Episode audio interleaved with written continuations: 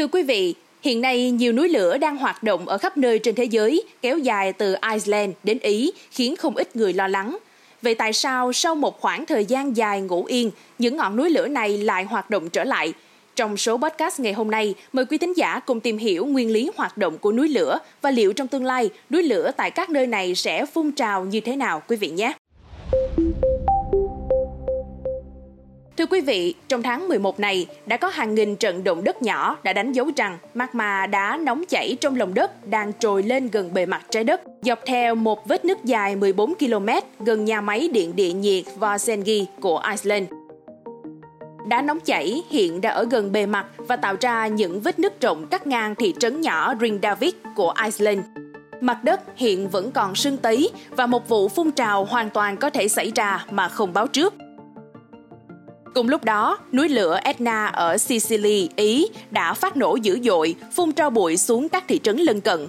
Theo trang Science Focus, 45 ngọn núi lửa khác trên khắp thế giới cũng đang hoạt động ầm ầm, bao gồm núi Mayon và Taa ở Philippines, núi Santa Maria ở Guatemala, núi Nevado de Ruz ở Colombia và núi Rakatau ở Indonesia.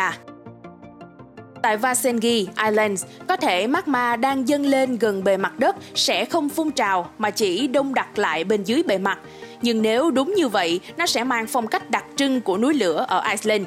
Đó chính là dung nham rất lỏng sẽ tràn ra từ những vết nứt dài trên bề mặt trái đất, đôi khi đông đặc lại thành những hình nón ngoạn mục.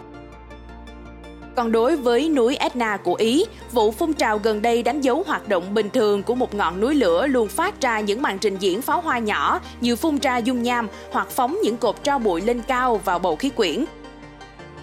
Ít nhất là ở thời điểm hiện tại thì hoạt động của các núi lửa còn lại tương đối không quan trọng. Chúng chỉ là các vụ nổ nhỏ, phun trào dung nham hoặc hình thành các dòng tro và khí nóng chuyển động nhanh. Thưa quý vị, núi lửa sẽ phun trào khi magma mới được tạo ra trong lớp vỏ chạm tới bề mặt trái đất và thông qua một lỗ thông hơi mở hoặc bằng cách phá vỡ lớp đá phía trên nó. Trên toàn cầu có khoảng 70 ngọn núi lửa phun trào mỗi năm, trong số này có khoảng 20 ngọn núi lửa phun trào mỗi ngày. Riêng Iceland ước tính có khoảng 30 núi lửa và chúng có thể phun trào từ hình nón đã hình thành hoặc từ các vết nứt mới trên bề mặt trái đất. Trên thực tế, Islands nằm giữa mảng Bắc Mỹ ở phía Tây và mảng Á Âu ở phía Đông, được hình thành hoàn toàn từ đá núi lửa. Các mảng đang di chuyển ra xa nhau với tốc độ khá chậm, cho phép magma mới dâng lên và tạo ra các vụ phun trào xảy ra ở đâu đó trên đảo cứ sau vài năm. Ở những nơi khác, nhiều núi lửa hiện đang hoạt động nằm phía trên vùng hút chìm, nơi một mảng kiến tạo đang lặn bên dưới một mảng khác. Khi mảng hút chìm đẩy sâu hơn vào trái đất, nó bắt đầu tan chảy, tiết ra magma cung cấp cho các núi lửa phía trên. Thông thường, những magma này dính hơn và giàu khí hơn so với những magma phun trào ở Iceland. Chúng có thể gây ra những vụ phun trào lớn hơn, bùng nổ và nguy hiểm hơn.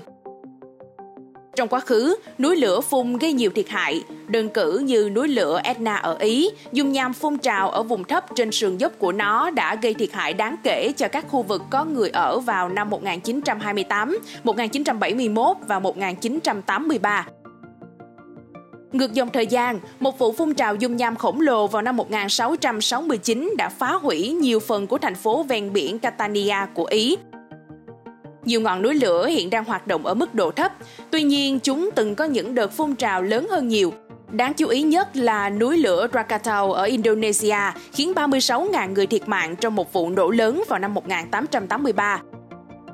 Sau đó là Nevado de Ruz ở Colombia đã cướp đi sinh mạng của 23.000 người vào năm 1985 và vào năm 1902, Santa Maria ở Guatemala gây ra một trong những vụ phun trào núi lửa lớn nhất thế kỷ 20, khiến khoảng 6.000 người thiệt mạng.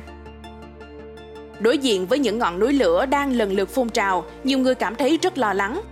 Tuy nhiên, câu trả lời là chúng ta không nên quá lo nếu ta không sống ở thị trấn Ringdavik của Iceland. Các nhà khoa học lo ngại vụ phun trào núi lửa ở đây trong tương lai có thể diễn ra theo mô hình tương tự núi lửa Laki năm 1783.